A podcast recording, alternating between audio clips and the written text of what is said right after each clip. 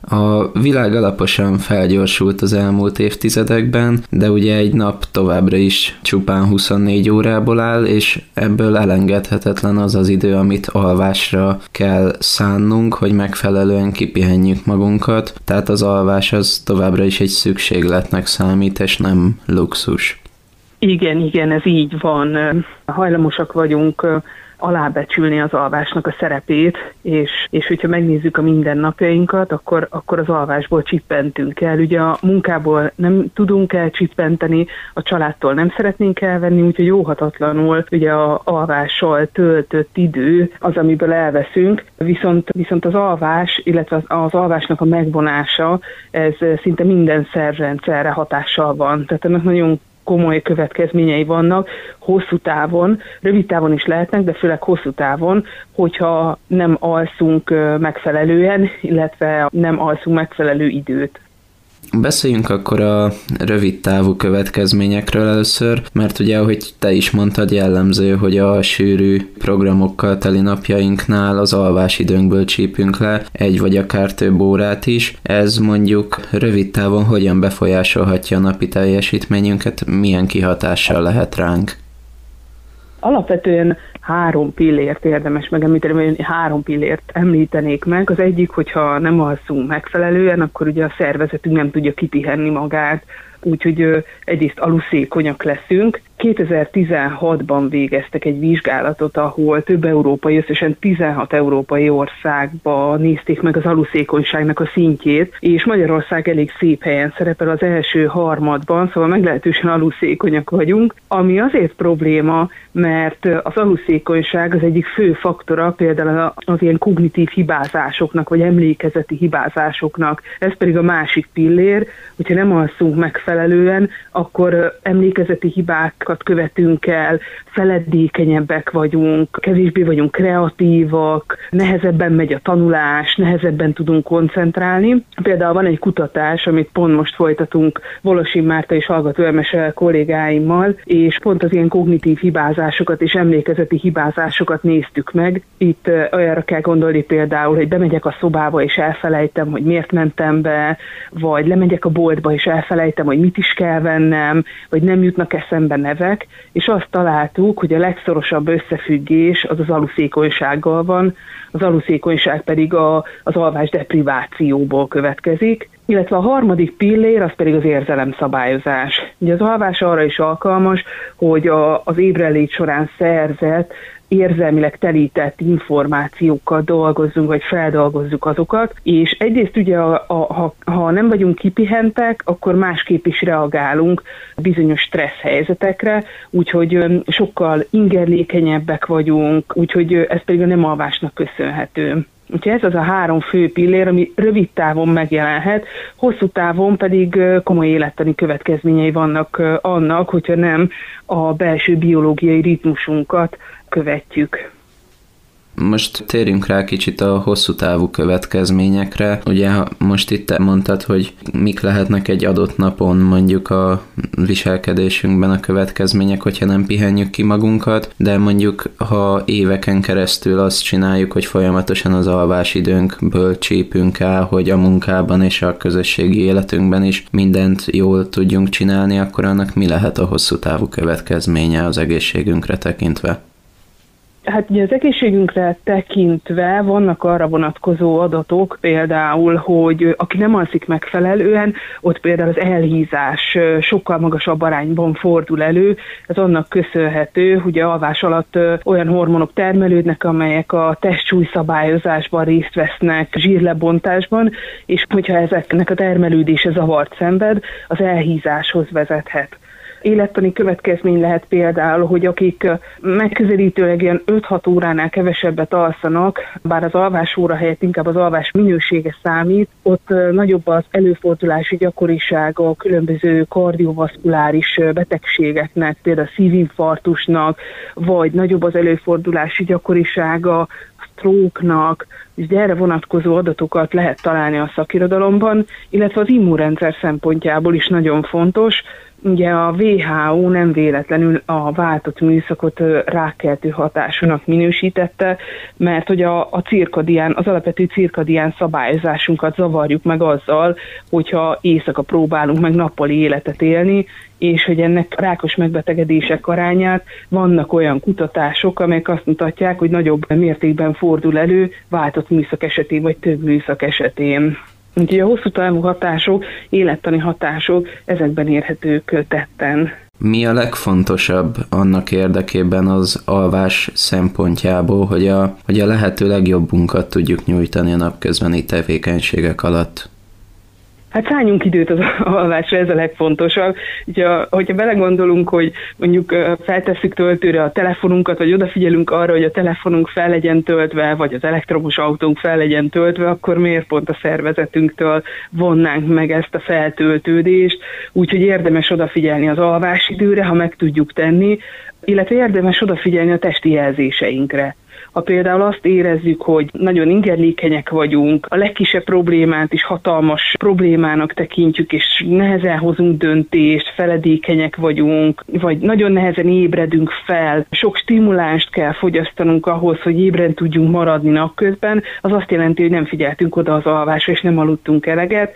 Úgyhogy igazából a, a, a legfontosabb, hogy adjunk teret az alvásnak, és például ezzel kapcsolatban közmondásainkban is benne van ez, hogy a, az éjfélig tartó alvás a legpihentetőbb. Ennek van alapja, mert az éjszaka első felében az úgynevezett mély alvás dominál, és a reggel közelettével egyre felszínesebbé válik az alvásunk, úgyhogy érdemes nem a hajnali órákba lefeküdni, aludni, hanem próbáljunk meg tényleg így az éjfél előtti órákba, mert a mély alvást akkor tudjuk a legoptimálisabban pótolni. Saját példámat tudom felhozni, hogy vannak olyan napok, tekintve, hogy itthonról kell dolgoznom, hogy egy héten akár három-négy alkalommal is előfordul, hogy a kora délutáni órákban tartok mondjuk egy ilyen félórás szonyókálást. Erről mi a szakvélemény, mennyire hatékony és hasznos-e egyáltalán ez a kis délutáni pihenés?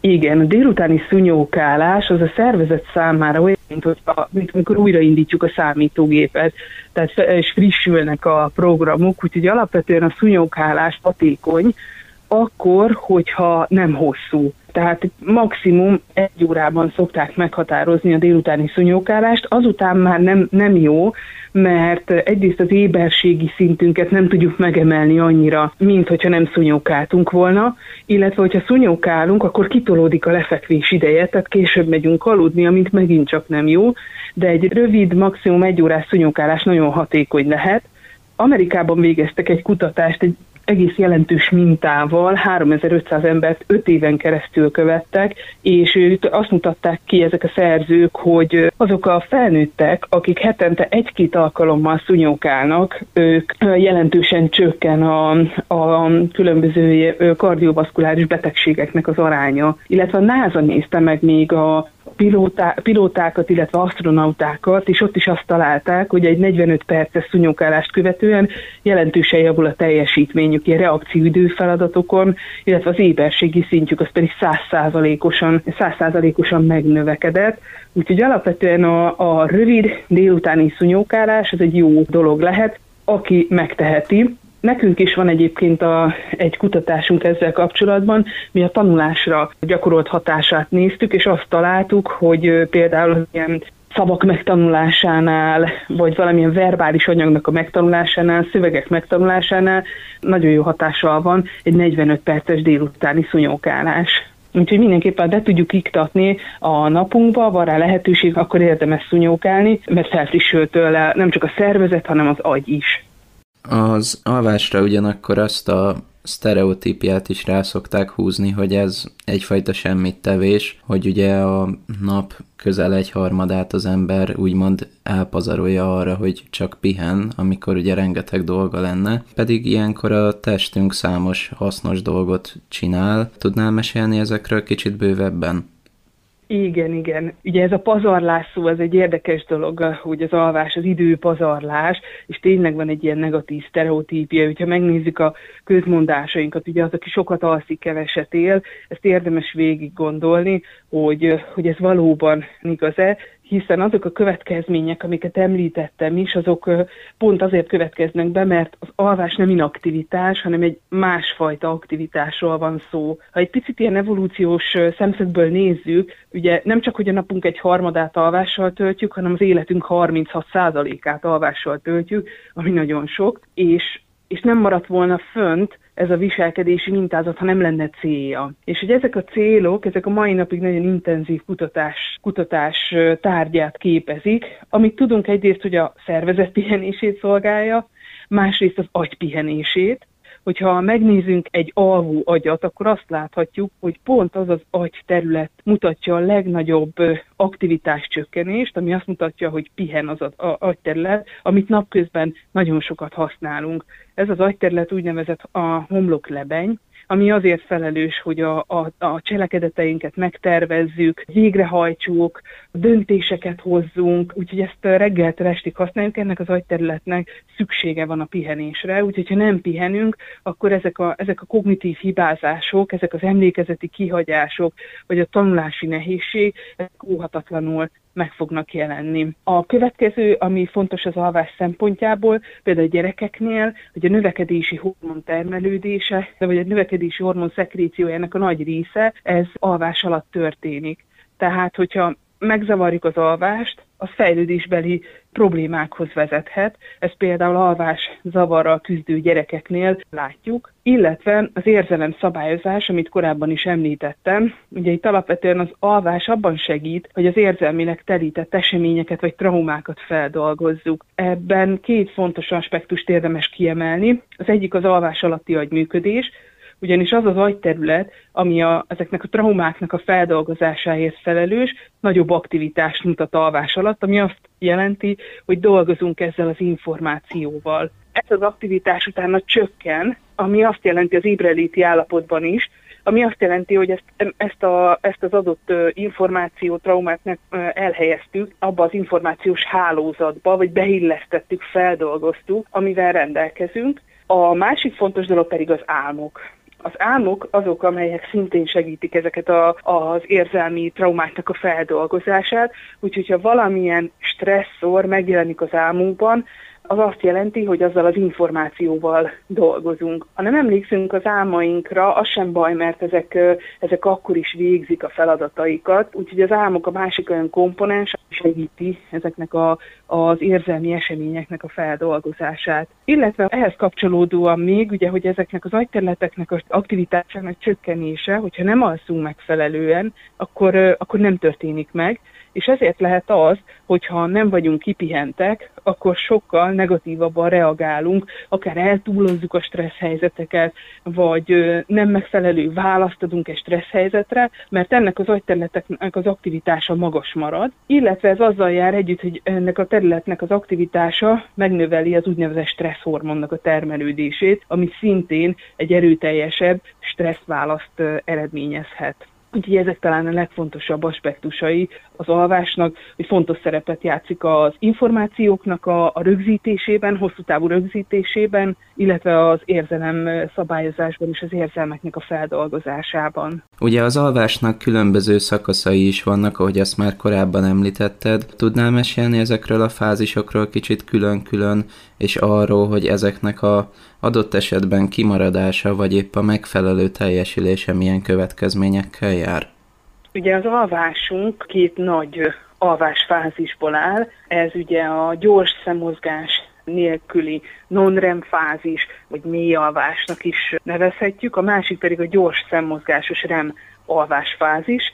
Maga felnőtteknél az alvás ilyen non-REM fázissal indul, ez a két fázis egyébként eltér egymástól. A non fázisnál általában ilyen nagyon komoly csökkenés tapasztalható a fiziológiai folyamatokban, tehát lassul a szívverés, a légzés, addig, amíg a REM fázis, ez egy felületesebb alvásstádium, tehát itt szaporábbá válik a légzés, a szívverés, több agyterület újra aktiválódik. Ez a két nagy ciklus pedig az éjszakai alvásunk során váltakozik.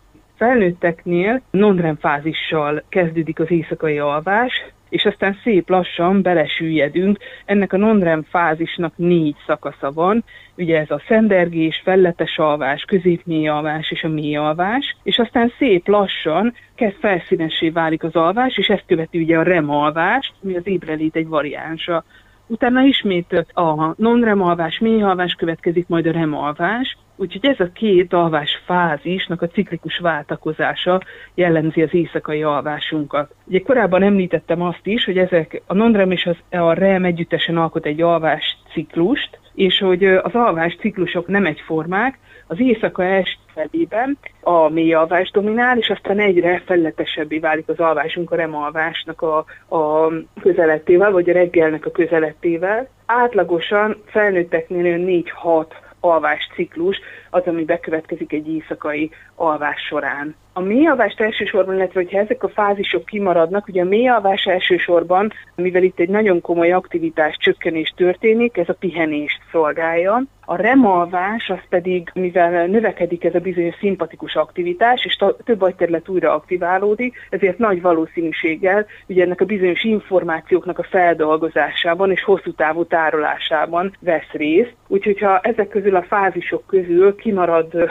valamelyik, akkor ezek a tanulmányok azt mutatják, hogy például, hogyha REM fázist kihagyjuk, akkor esetleg a vizsgálati személyek rosszabbul teljesíthetnek egy ilyen tanulási feladaton. Ha a mélyalvás marad ki, akkor pedig aluszékonyakká válunk. Ezt egyébként egy nagyon jó belső szabályozási mechanizmusunk irányítja, ezt úgy nevezzük, hogy homeosztatikus szabályozás, ami pont a mély alvásért felelős. Tehát ez az a szabályozás, ami hogyha érzékeli, hogy úgy működik, mint egy termosztát, tehát hogyha lecsökken a mély alvás mennyisége, a szervezetünk jelez, és azonnal beindítja a kompenzáló folyamatot, ami ugye úgy jelenhet meg viselkedéses szinten a hétköznapjainkban, hogy álmosak vagyunk napközben, vagy elalszunk napközben, akár bizonyos tevékenységek közben is, tehát a szervezetünk jelez, hogyha ilyen formán jelez, hogyha nincs meg a megfelelő mélyalvásnak a mennyisége lehetséges-e az, hogy bizonyos alvási fázisokban, akár egy egész éjszaka folyamán beleragad az ember egy ilyen fázisba, mert nálam például szokott olyan előfordulni, hogy úgy érzem reggel, amikor felébredek, mint hogyha nem aludtam volna szinte semmit, de valahogy, mint hogyha egész éjszaka járt volna az agyam, de közben olyan hirtelen eltelt 7-8 óra mondjuk, de mégis úgy érzem, hogy nem aludtam olyan beleragad egy fázisba, azt gondolom, hogy olyan nincsen. Tehát ezeknek a ciklikus váltakozása, ez megtörténik, ezek belső szabályozó mechanizmusok által működnek, úgynevezett ultradián szabályozás felelős, az lehet inkább, hogy valamelyik túlsúlyba kerül. Az olyankor szokott előfordulni, ha például nagyon sok információt kell feldolgoznunk, vagy valami nagyon foglalkoztat minket, akkor ugye az agyunk éjszaka is dolgozik. És inkább az lehet, hogy valamelyik fázis túlsúlyban van, a másik fázis ebben az esetben mondjuk a mély alvás, az pedig lehet, hogy kisebb mértékben fordul elő, de ezek a ciklusok váltakoznak az éjszaka folyamán. Vagy esetleg valaki, de ez főleg alvászavaroknál figyelhető meg, hogy ilyen felletes alvás fázisban szendereg, de ez inkább alvászavarokban jelenik meg, és ez nem csak egy éjszakára szól, hanem húzamosabban marad fönn. Térjünk át akkor egy kicsit a pandémiás időszakra, hiszen azért ez is alaposan megváltoztatta itt a, az emberek életét. Ugye itt a koronavírus járvány megjelenése óta Szegeden is rengetegen kényszerültek home office-ba. Vannak-e már valamiféle tapasztalatok azzal kapcsolatban, hogy az lassan elmúlt két évben hogyan változtak meg emiatt az emberek pihenési szokásai? Igen, igen. Ugye alapvetően a koronavírus megváltoztatta az életünket, és ezzel ez az alvás ébrelét szabályozás is felborult. Világszinten, ha a statisztikákat nézzük, akkor megnőtt a az alvászavarban szenvedők száma, illetve vannak arra vonatkozó statisztikák is, hogy az altatók, altatószedők száma is megnövekedett. Egyébként erre, erre az irodalom egy, illetve a gyakorlat is, már ugye a koronazomnia kifejezést használja, tehát a koronavírus által okozott nem alvás, ugye ez a, vagy alvás zavar, ami ugye az inzomniából ered. A home office pedig alapvetően szintén azáltal változtatta meg a, az életünket, hogy ezek a keretek megváltoztak, amiben éltünk, és ez lehet hatással az alvásra is Amit a, mutatnak az alvás kutatások, hogy megnő például a szúnyókálásnak a, a mennyisége, de hogyha nem indokolt, akkor igazából, tehát nem valamilyen kimaradt alvást akarunk pótolni, vagy mondjuk el, előre alszunk, mert tudjuk, hogy nem fogunk mondjuk következő éjszaka aludni, akkor, akkor csak az éjszakai alvás időből veszünk el, vagy például kitolódott a lefekvés ideje, de olyan adatok is vannak, hogy mondjuk korábban mentek el aludni az emberek, szóval alapvetően ez az alvás ébreléd szabályozás felborult, és azt láthatjuk, egy saját kutatást is előzetes adataink már vannak, ami érdekes, hogy akik home office-ban dolgoztak, a mi eredményeink alapján rosszabb alvás minőségről számoltak be, illetve me- megnövekedett ízlet stresszről, tehát ez egy érdekes, érdekes eredmény számunkra, és azt feltételezzük, hogy ez a rossz alvás minőség a home office következtében, ez azért lehet, mert az alvás rutin felbomlik, vagy fel, felborul. Az egyik legfontosabb tanács, amit szoktunk javasolni, hogyha valaki, valaki szeretne javítani ugye az alvásán, hogy alakítson ki egy alvás rutint. Ez azt jelenti, hogy mondjuk minden nap ugyanabban az időben menjen lefeküdni, illetve keljen ugyanabban az időben, és ezt azért javasoljuk, mert az agy szereti a bejósolhatóságot, szereti tudni, hogy mi fog következni, és így föl tud készülni mondjuk az ébredésre. A home office ez a rutin megszűnt. Teljesen felborult a hétköznapi életvitel, ugye nem lehet figyelmen kívül hagyni a megnövekedett stresszt. Ugye egy, egy vírus, egy ismeretlen vírus, amiről keveset tudunk, eleve megnöveli a stressz szintet. Az, hogy minél több információt szeretnénk begyűjteni, az fokozza a éberségi szintet is, hiszen odafigyelünk, hogy a hírekbe hol milyen információkat, milyen új információkat tudunk összeszedni a, a vírusról, akkor ugye a home office együtt jár azzal, hogy mondjuk ha valaki otthon dolgozik, a gyerekeket otthon tartja, hogy meg kell oldani az otthoni munkát, a gyerekeknek a felügyeletét, vagy éppen a gyerekeknek az iskolai tanulását,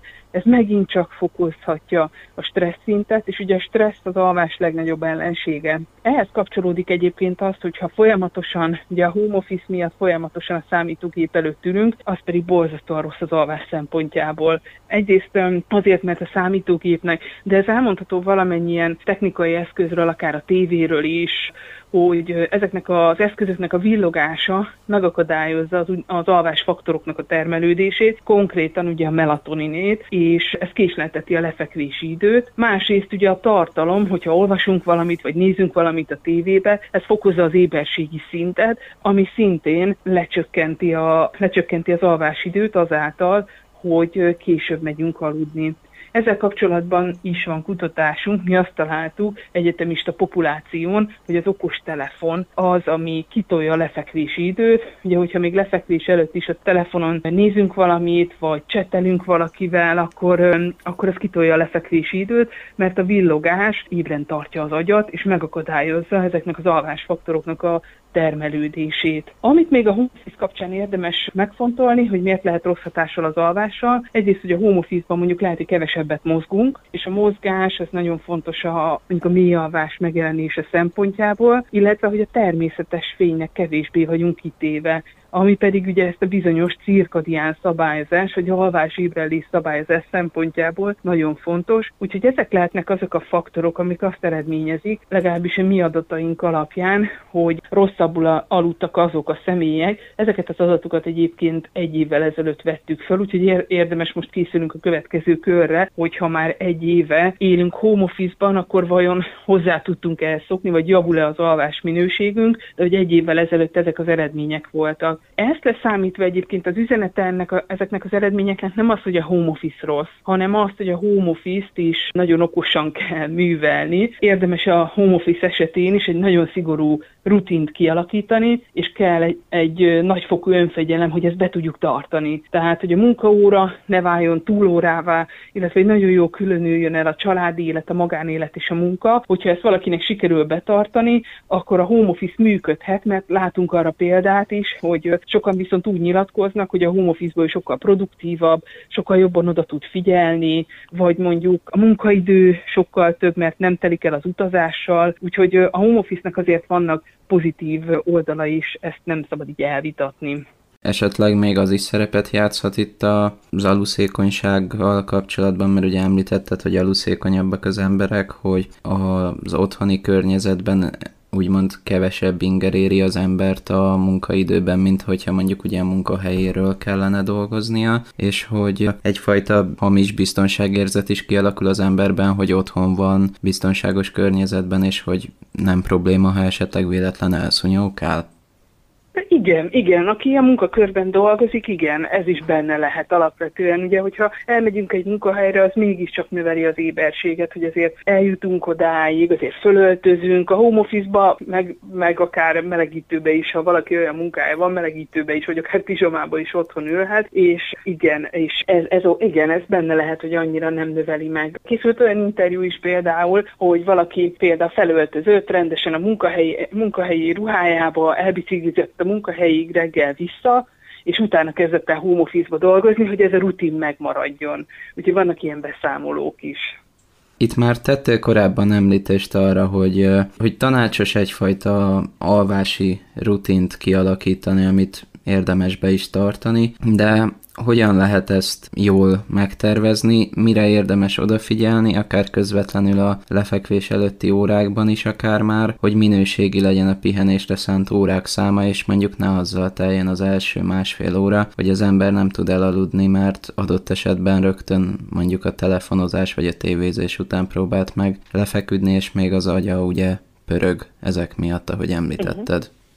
Igen, igen. Az egyik legfontosabb ugye az alvásrutin tényleg, és a, az alvás előtti óráknak a megtervezése. Itt Ugye az alvás rutin alatt azt értjük, hogy ugyanabban az időben próbáljunk meg lefeküdni, illetve felkelni, és hogyha ezt, ezt rutin szerűvé tesszük, akkor sokkal könnyebben megy, mind a kettő sokkal könnyebben megy, mert az agyunk rátanul ezekre a folyamatokra. Ezért lehet az, ha például valaki észreveszi, hogy mondjuk a, az ébresztő óra előtt 5 perccel már felébred, mert az agya már rátanult erre az előre látható, bejósolható eseményre. Fontos a megfelelő alváskörnyezetnek a kialakítása.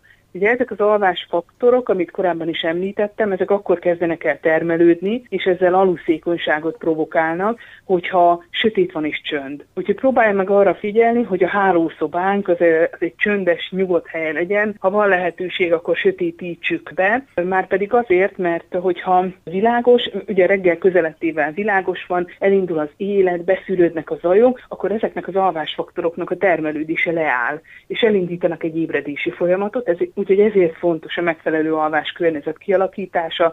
Ehhez tartozik ugye a megfelelő ágynemű, a kényelmes ágy, a, megfelelő hálóruházat, amit még tudunk tenni, az egyrészt ugye a, a, az étkezés és a sport. Ugye a sport az egy nagyon fontos.